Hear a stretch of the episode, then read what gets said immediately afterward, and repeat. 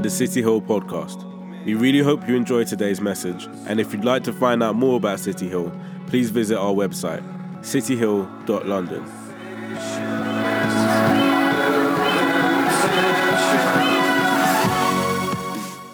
So let's do this. We are in week six of our series one, and it is going to be off the chain today. We've got two verses Mark chapter 1, verse 14 and 15.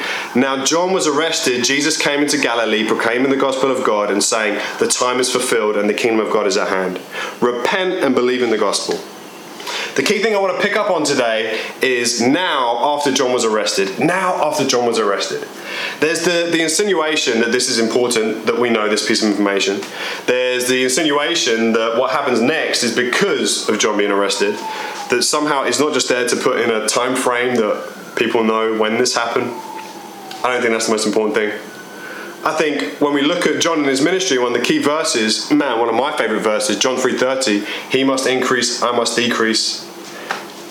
John said that in the context of talking about himself as a mate, the best mate to the bridegroom, which is Jesus, and the church, which is the bride. And he says, Hey, the best man is just happy to hear the vows and rejoices with the bridegroom. And he says, He must increase, I must decrease. And that is so key.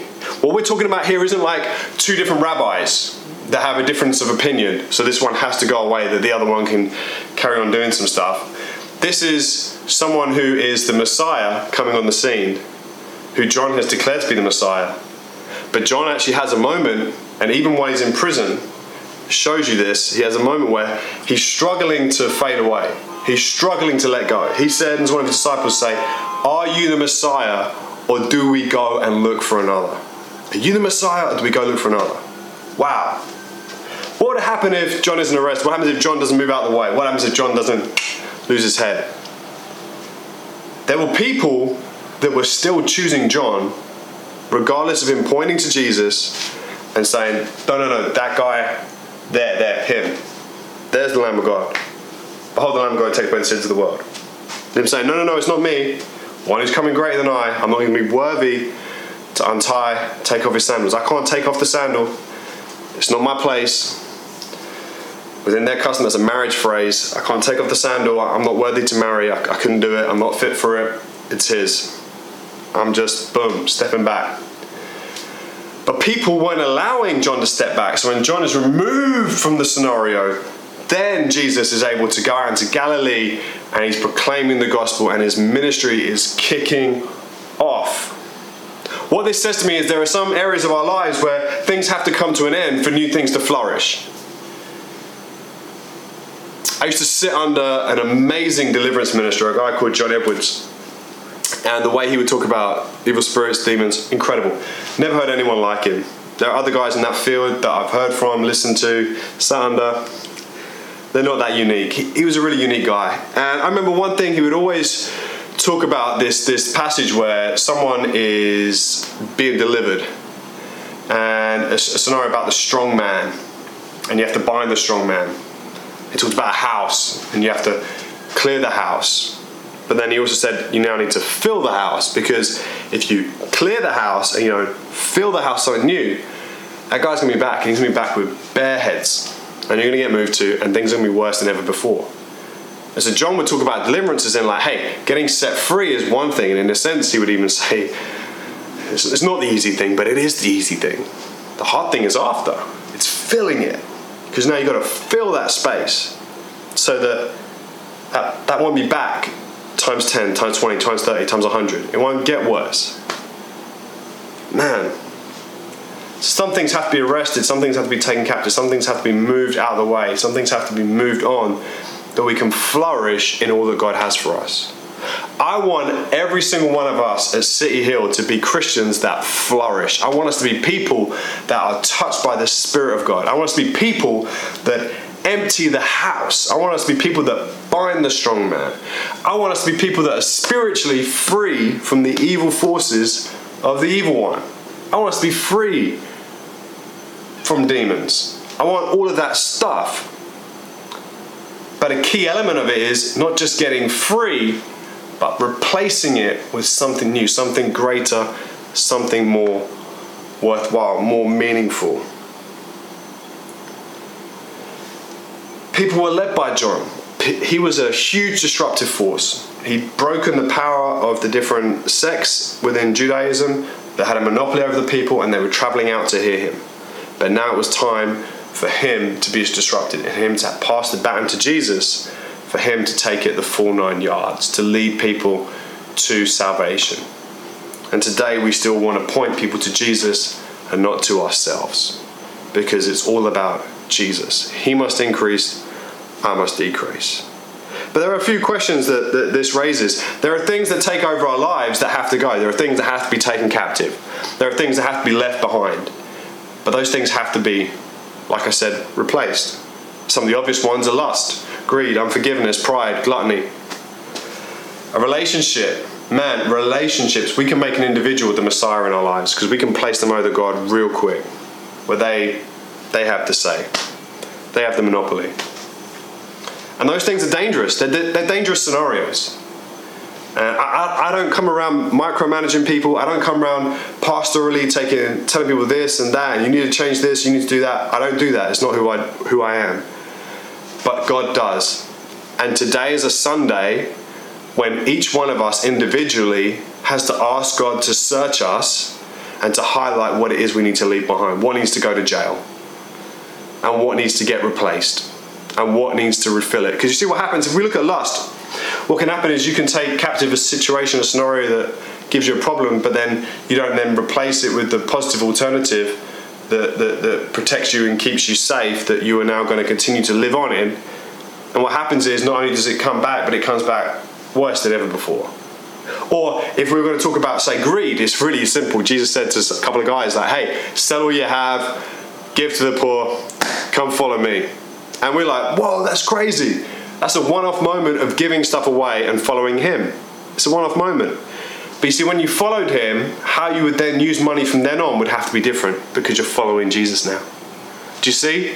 And so what happens is, if you have an issue with greed, and all of a sudden, like say one month, you give some money to church, you're, you're emptying the house, but you're not filling it with a new way of living.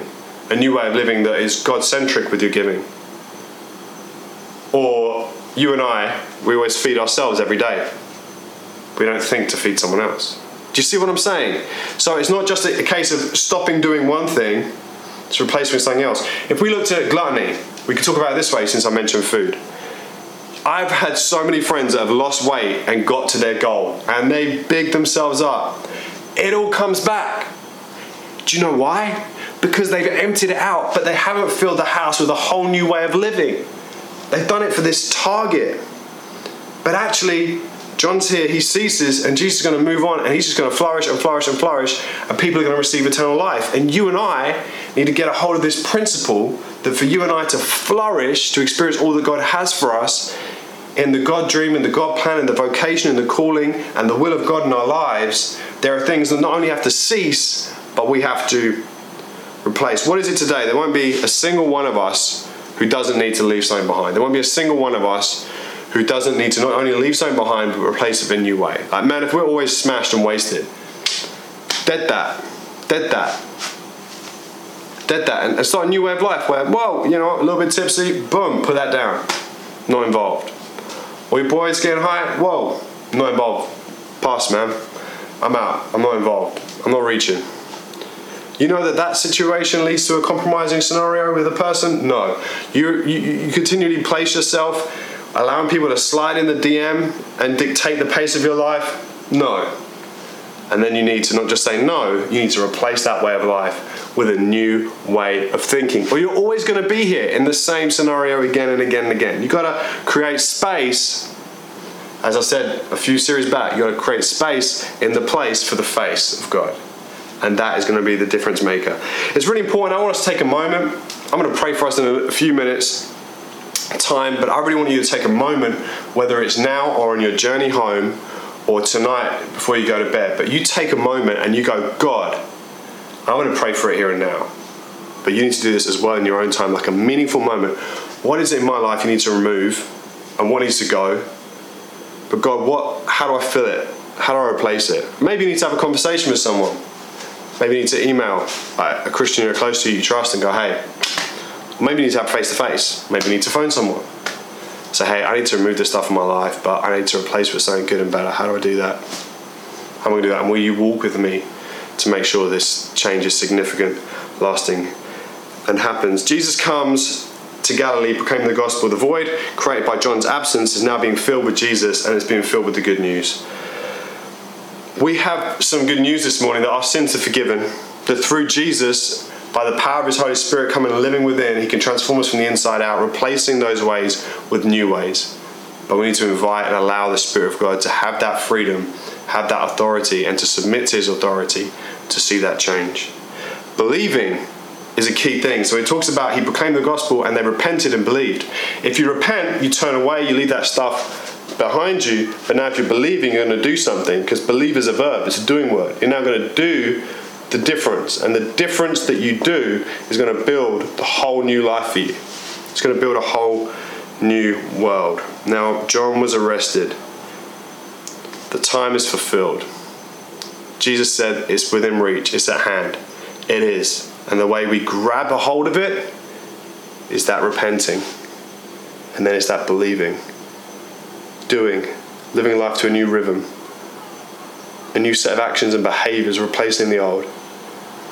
And the Spirit of God continue making all things new. I'm going to pray for us. Father God, I thank you so much that we see John moving back and moving away.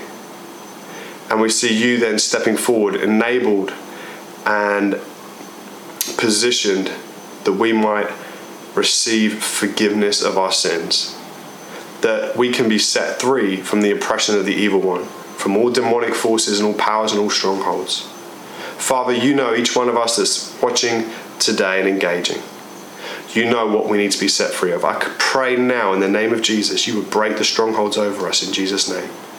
I pray, Father, that as we repent of our sins, you would set us free, that we would experience release, that those evil spirits would leave, those evil attitudes that linger within us, and those evil behaviors that have been built up by actions and beliefs over a sustained period of time, we would be released from those.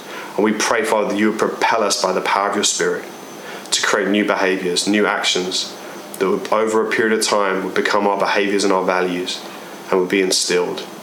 That the house would be filled with something new and something better, something more valuable. In Jesus' mighty and wonderful name. Amen.